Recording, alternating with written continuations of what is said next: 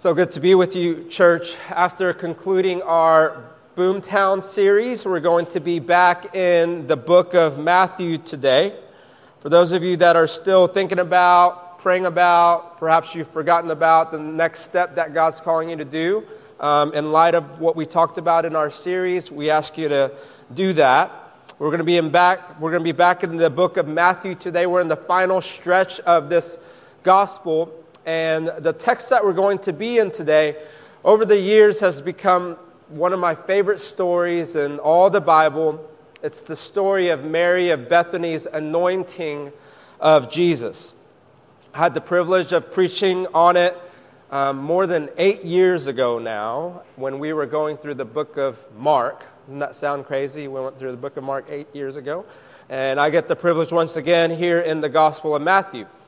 It's a story that reminds me of a song that our very own Aaron Ivey and Brett Land wrote. It's called Jesus is Better. We sing it all the time, but let me just sing the bridge for you to remind you. Just kidding. Um, actually, growing up in the Korean church my, where my dad was the pastor, he would often break out into singing in the midst of his sermons, but I didn't inherit that level of talent nor bravery, so I'll just read it for you. It says this. In all my sorrows, Jesus is better. Make my heart believe. In every victory, Jesus is better. Make my heart believe. Than any comfort, Jesus is better.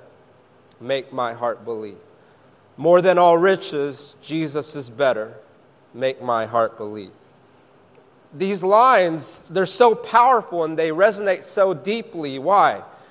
Because this world is filled with sorrows, isn't it?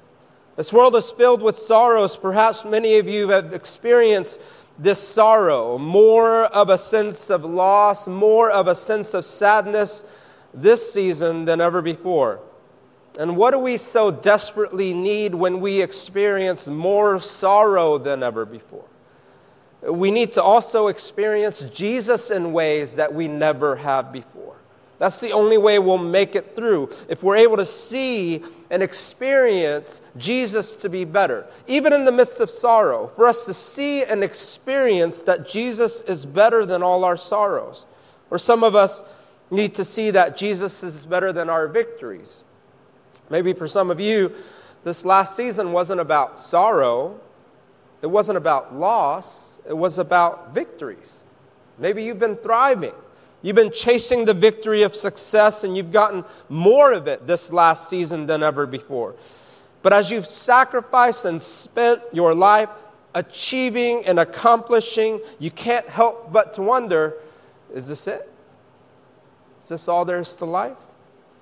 There's a lingering question in your soul as you go to bed exhausted every night. Is this it? Is this what my life is about? Well, why do you feel that way? Because the Bible says that God has put eternity in your hearts. God didn't design your heart to experience full satisfaction by achieving promotions, by attaining a comfortable lifestyle for you and your family, or by increasing savings and securities and riches in this life. Instead, He's created you to be lastingly happy and fully satisfied only in Jesus. Only in knowing Jesus and experiencing Jesus to be better than anything that this world has to offer. But the trouble for us is, isn't it so hard to believe that Jesus is better sometimes? Isn't it so hard to believe that He's better? We struggle with believing that Jesus is actually better than all the things that are so shiny and bright and new in this world. And so I love the next line.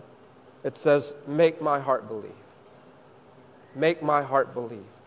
God, I know Jesus is better, but I'm not believing it right now. And so, will you do whatever it takes in my life for me to believe that Jesus is better? God, will you do this? Because, in so many ways, it all boils down to this one question for the believer Do I believe Jesus is better? Do I believe He's better?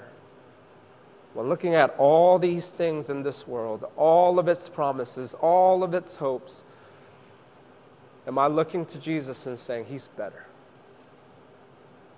We're going to be in Matthew chapter 26 today. In Matthew chapter 26, we're, we're, we're told the story of Mary of Bethany. We're going to see her do something very costly for Jesus. We're going to see Mary take the very best of all that she has and the very best of all that she is, and we're going to see her surrender it all to Jesus. And we're going to see that the reason why she was able to offer Jesus that kind of worship was because she believed. She believed that Jesus was better. So, as we look at this text today, let's ask three questions. First, what did Mary do? Second, why did Mary do it? Third, how was Mary able to do it?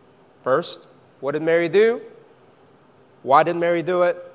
How was she able to do it? Matthew chapter 26, starting in verse 1.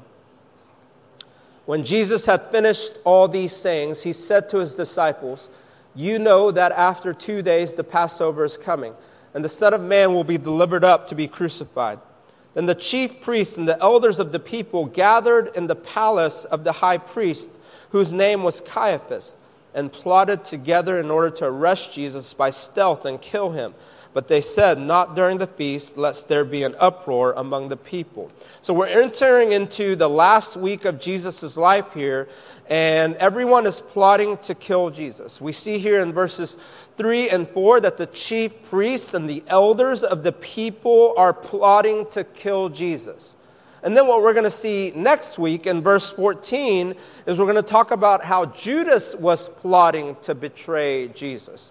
And so both the outsiders and the insider are trying to kill Jesus. But in between and in front of this backdrop of darkness, we have this diamond of a story. Matthew has placed her story in between these two other stories of darkness to show you the beauty of her story and what she's doing. Verse 6 Now, when Jesus was at Bethany in the house of Simon the leper, a woman came to him with an alabaster flask of very expensive ointment, and she poured it on his head as he reclined at table. And when the disciples saw it, they were indignant, saying, Why this waste? For this could have been sold for a large sum and given to the poor. But Jesus, aware of this, said to them, Why do you trouble the woman? For she has done a beautiful thing to me. For you always have the poor with you, but you will not always have me. In pouring this ointment on my body, she has done it to prepare me for burial. Truly I say to you, wherever the gospel is proclaimed in the whole world, what she has done will also be told in memory of her. Well, first of all, let's set the scene. If you read the gospel writers together, this story also being recorded in John chapter 12 and Mark chapter 14. John tells us that this is Mary of Bethany, the sister of Martha and Lazarus, the one that Jesus raised from the dead, remember? And what's happening here is that a thank you dinner is being thrown for Jesus because he raised Lazarus from the dead. As you should, right? If somebody raises your brother from the dead, you throw them a thank you party. It's being hosted by Simon the leper at his home presumably also healed by Jesus. We know he's not a leper anymore because if he were a leper, he would be quarantined, declared unclean, not throwing dinner parties, right? So we also know that Jesus' disciples are there, and so it's a dinner party of about 20 or so people. So people are chatting it up, having a good old time. Martha's in the kitchen working hard, like always, cooking up her best fried chicken for Jesus. And Peter, he sees Simon and Peter's like, Hey, Simon, you're not in quarantine anymore. Hey, Simon, remember when your skin was falling off? Yeah, that was awesome, right? And Simon's like, Hey, Lazarus, you're not dead anymore. Hey, Lazarus, remember the time when you were dead? Yeah, that was awesome too, right? Can you imagine being at this party? Think about the kind of questions we would have for Lazarus. Lazarus, what's it like to be dead, right? Was it a bummer? Is it a bummer that you have to do it again? What was heaven like, Lazarus? And Lazarus like, yeah, I was there and it was incredible. And Michael the archangel, he came up to me and he was like, you know, your sister Mary's crying and your sister Martha's crying and now Jesus is crying. Yeah, you got to go back, right? And so everything is going great, and then all of a sudden, Mary is going to do something that will cause the whole party to come to a screeching halt. Have you ever been to a party like that? Everything is going great, and then somebody causes a huge scene. Well, what did Mary do? Mary comes in with an alabaster flask of very expensive ointment, Matthew tells us. And she broke the flask and poured this very expensive ointment on Jesus' head. And the disciples, when they see this, it says they are indignant. It says they all start scolding her. They were yelling at her. What in the world, Mary? What in the beep, beep are you doing, Mary? It's that kind of anger in the Greek. Indignant. Why did everyone respond like this? Because Mark tells us in his gospel that this alabaster full of this ointment of pure nard was worth more than 300 denarii which is about a 300 days wage, which I looked up for the average Austinite is about $85,000. Lots of rich Austinites. Listen, in, inflation must be real because first time when I preached this message more than eight years ago, I looked it up. Average 300 days wage for an average Austinite. Guess what it was? $45,000. $45,000. So now $85,000. If we wait next week, it'll be $100,000 even. Um, don't just think about how long it would take to make this kind of money. Think about how long it would take to save this kind of money. $85,000. What could you do with that? $85,000 spent in one, in one lavish gesture of love. Something like this was almost certainly an heirloom passed down from one generation to another. It would essentially present the financial security for that family so that if something terrible were to happen, if war were to break out, if famine were to strike, and you had absolutely no money, you had this alabaster flask that you could turn to. You could turn to it. And what does Mary do with such a valuable possession? Well, she broke it she broke it and she pours it out on Jesus' head and feet. In one extravagant display of love, Mary is saying, Jesus, this was the most precious thing that I have. She's saying, This is the most valuable thing that I possess, and I give it to you. As she broke the alabaster flask, she's saying, Jesus, this was my hope. She's saying, This was my security. This was what calmed my fears when I would stay awake afraid. But now, Jesus, you're my security. You're my hope. You calm my fears. In other words, what is she saying? She's saying, Jesus, you are better. She's saying, Jesus, you are better. Church, what's your alabaster flask? What's your most precious? You're most valuable? What's the thing in your life that if it were taken away from you, you would lose all sense of security, all sense of safety? What's the thing that you possess that calms your fears? Is it your bank account? Man, if something crazy were to go down, at least I have that. What's your, at least I have that? Is it your job? Is it some talent or skill you possess? Is it some relationship? Is it your children? Is it your spouse? Is it your boyfriend, girlfriend?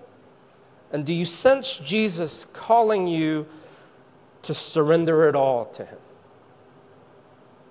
To surrender it all. Well, you'll never be able to unless you see what Mary saw, unless you see that Jesus is better. And everyone is scolding Mary. They're yelling at her. What in the world are you doing, Mary? Do you know what we could have done with $85,000? Pastor and theologian Derek Thomas said, All everyone could see was the perfume, but all Mary could see was Jesus. All Mary could see was the perfume, the value of it, the worth of it. But all Mary could see was Jesus, the value of Jesus, the worth of Jesus. When's the last time that it could be said of you that all you can see was Jesus? Your family and your friends, they say, man, so and so, all they could see is Jesus right now. When's the last time that all you could see was Jesus, His value, His worth? And so you did something for Jesus that was so lavish, so extravagant, that everyone thought you were an absolute fool for doing it. But Mary doesn't stop there. What else do we see Mary doing? John tells us in his gospel that she bent down and she poured the ointment on Jesus' feet and started wiping his feet with her hair. What is she doing here? Paul tells us that a woman's hair is her glory. In this ancient Near East culture, it was exactly that. The hair of a woman was to be bound up, and she would only let it down for her husband to see. She would only let it down in the privacy and the comfort of her own home.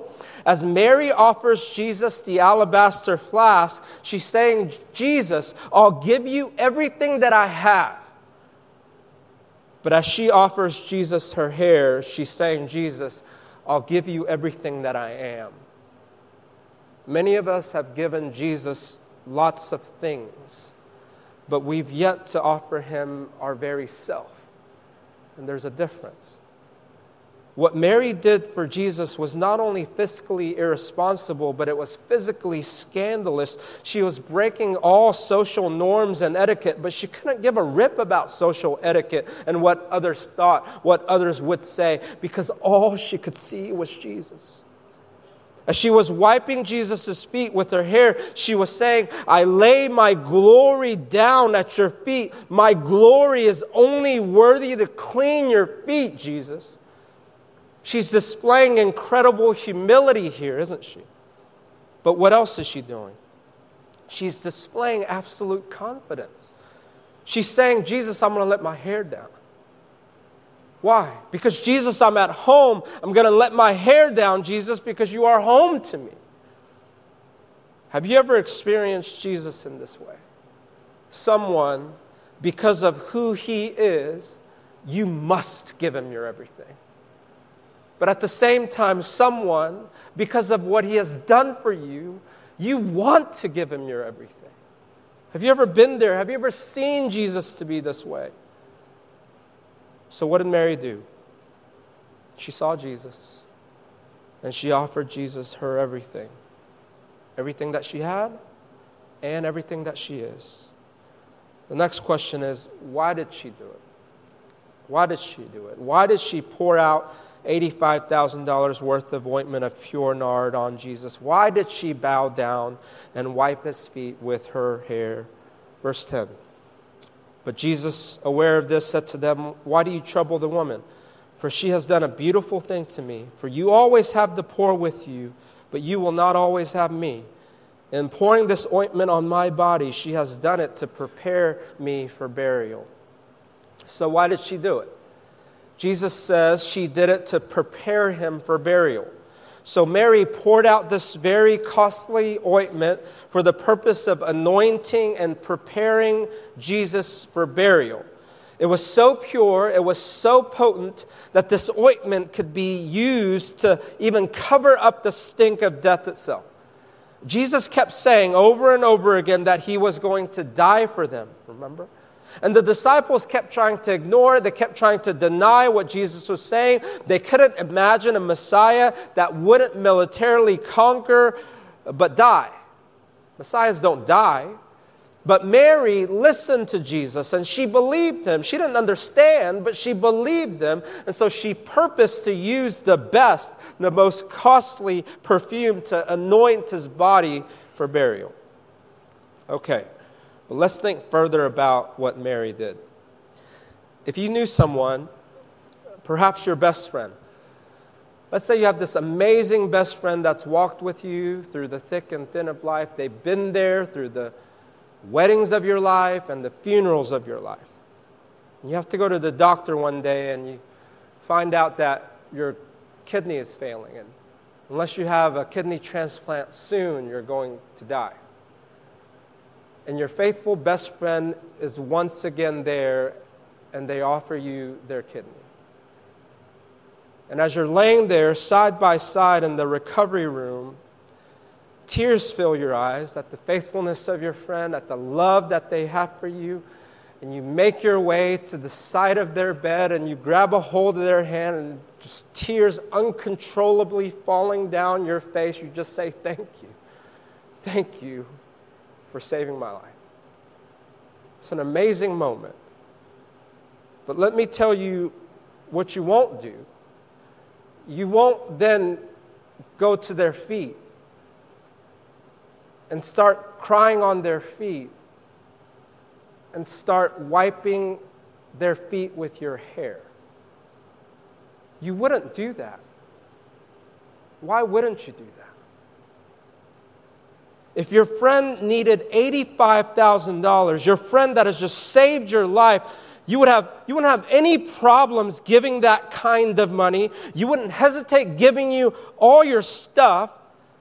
But would you then bow down before them and start cleaning their feet with your hair and worshiping them? No, you wouldn't. I wouldn't. Why not? Because, as wonderful as your best friend is, and the incredible thing that they have just done for you, they aren't worthy to be worshiped. Do you see what I'm saying? Just because someone saved your life doesn't mean they're deserving of your worship. They may be deserving of lots of things, but not worship. So, why did Mary do what she did? Church, this shows us that Mary didn't just believe that Jesus was an incredible man that was going to die for her. Otherwise, the act of pouring out the alabaster flask would have been plenty.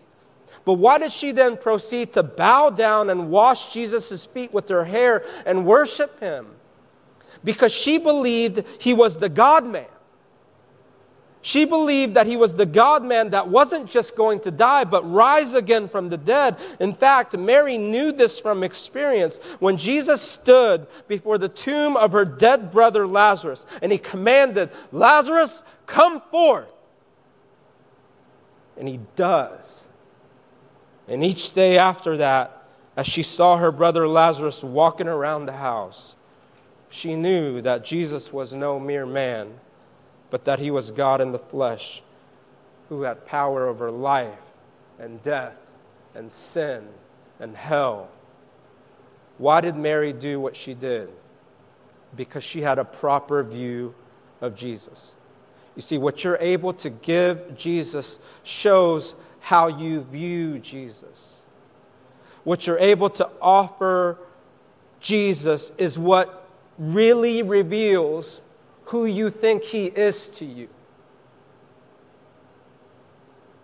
Because what He was able to offer you shows you very clearly who you are to Him, right? What we're able to offer Jesus, give Jesus, is what truly reveals who He is to us, how we truly view Him.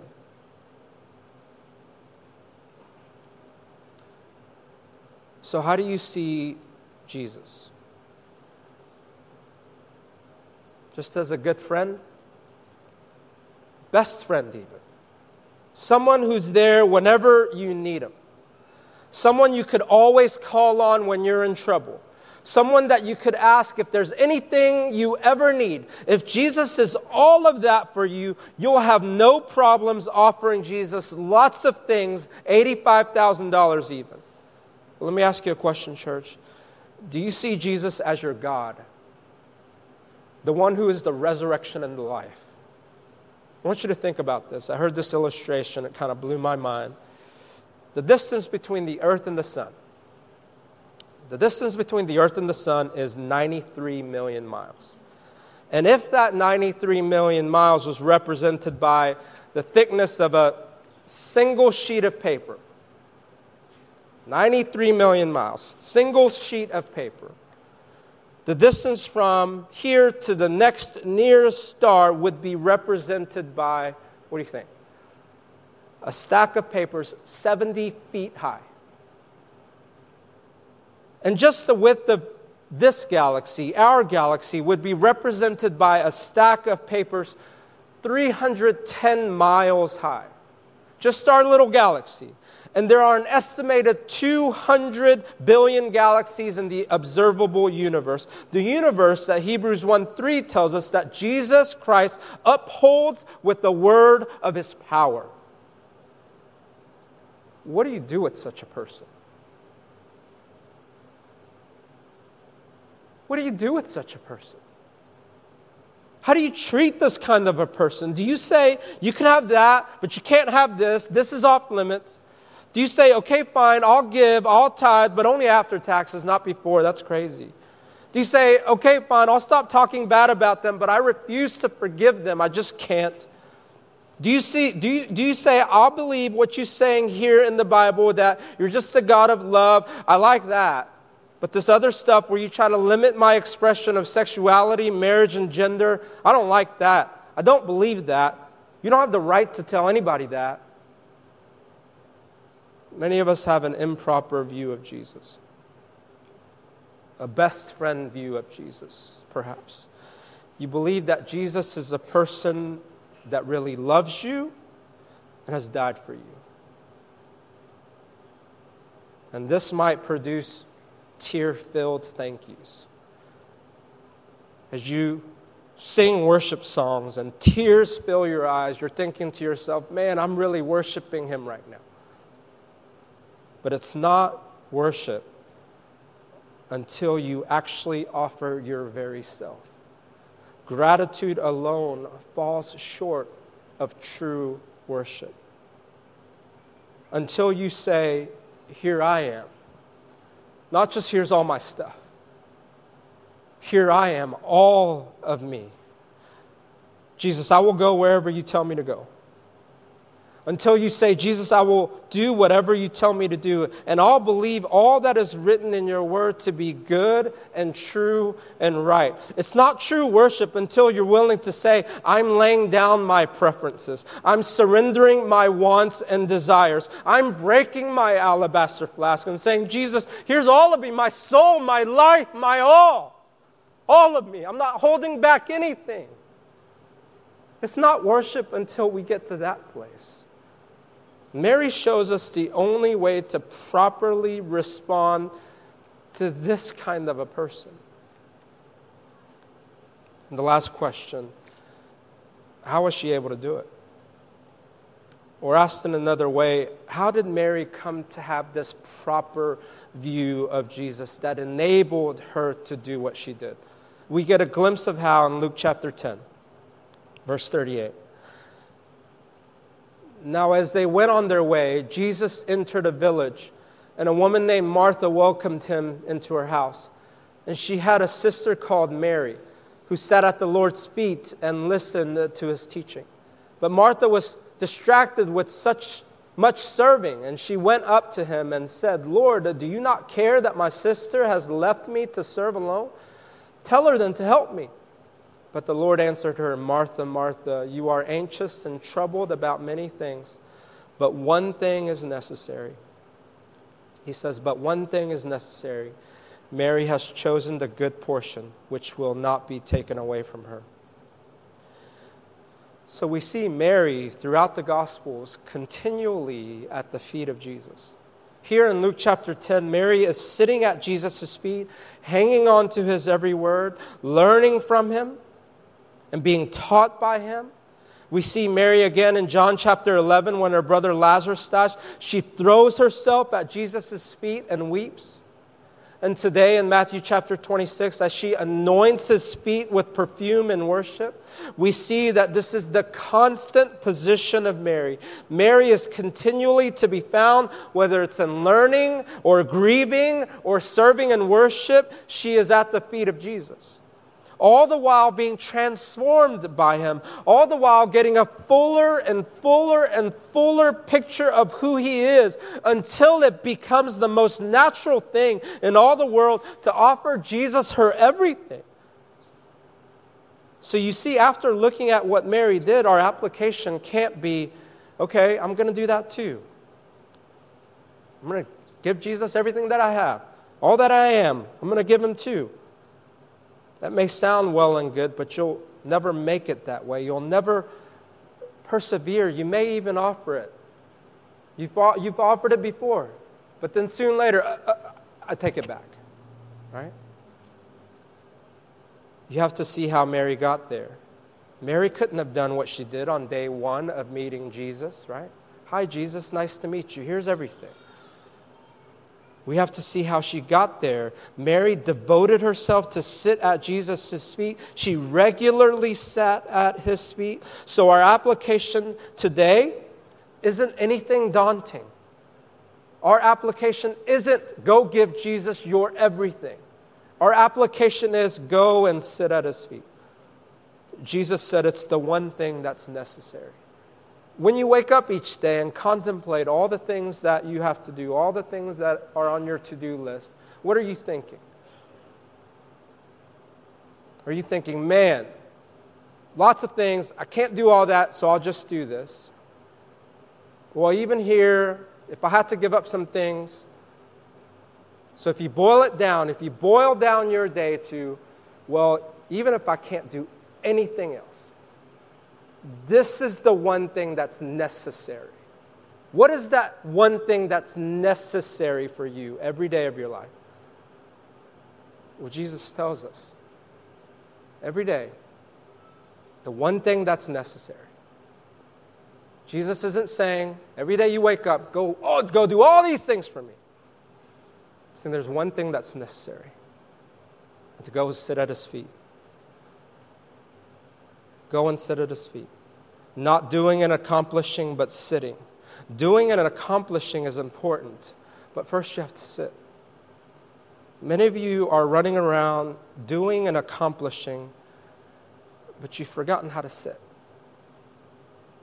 You've forgotten how to sit. You've forgotten how to just sit at his feet and listen, and just be with him and hear Him speak to you through His Word as you speak back to Him in prayer. Go and sit at His feet, and you'll come to realize that He isn't first asking you to give Him your life, but He's inviting you to see that He first gave His life for you. Go and sit at his feet, and you'll come to realize that he isn't first asking you to love him, but he's showing you all the ways that he has first loved you. Go and sit at his feet, and you'll come to realize that Jesus isn't first asking you to break your alabaster flask for him, but he's showing you that on the cross it was him. It was him who was truly broken and was poured out for you. So, right now, you may not be able to do what Mary did, but it's okay. Just go and sit at his feet. But let me close by telling you what the reward will be what the reward will be for doing what Mary did. Just six days after, just six days after being anointed by Mary, Jesus would be crucified. And I want you to think about this and wonder with me. I wonder, as Jesus was dying for the sins of his people, as he was beaten beyond recognition, as he's hanging there on the cross, the full weight of his body, the full weight of our sins stayed by the rusty iron nails in his hands and in his feet. And as he was breathing in, one painful breath after another, I wonder what he was breathing in. I wonder if he was breathing in the gift of Mary, that costly ointment of pure nard still lingering in his hair, in his beard, and in his skin. And I wonder if he could smell the lingering gift of Mary's love. And I wonder if there, even on the cross, it brought him strength and encouragement and peace. That's the view to our reward. Paul tells us in 2 Corinthians chapter 2 that we are a pleasing aroma of Christ to God. That when it came to God and us, our God, He did not hold back. He was lavish. He was extravagant. He gave everything. In Jesus, don't you see? He gave us everything that He had. In Jesus, don't you see? He gave us everything that He is. He didn't hold back. On the cross, Jesus was the true alabaster flask that was broken. He himself was broken and poured out on us for us. And so, if you're in Christ today, there ought to be a lingering smell of Jesus about you. And so, no matter what you're going through today, no matter the pain, no matter the loss, no matter the sadness, no matter what difficulty, the aroma that comes from the offering of the cross, it should strengthen us. It should encourage you and give you peace. So let's join Mary at the feet of Jesus. The one thing that's necessary go and sit at his feet and ask him to change us and transform us to see more and more and more of Jesus so that more and more we can say, Jesus, you are better. Jesus, you are better. Let's pray together.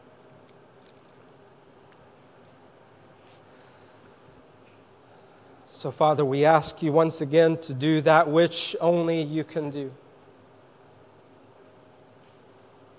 Will you open the eyes of our hearts that we might see Jesus, that we might behold Jesus, that we might see his value, so that we might see his worth?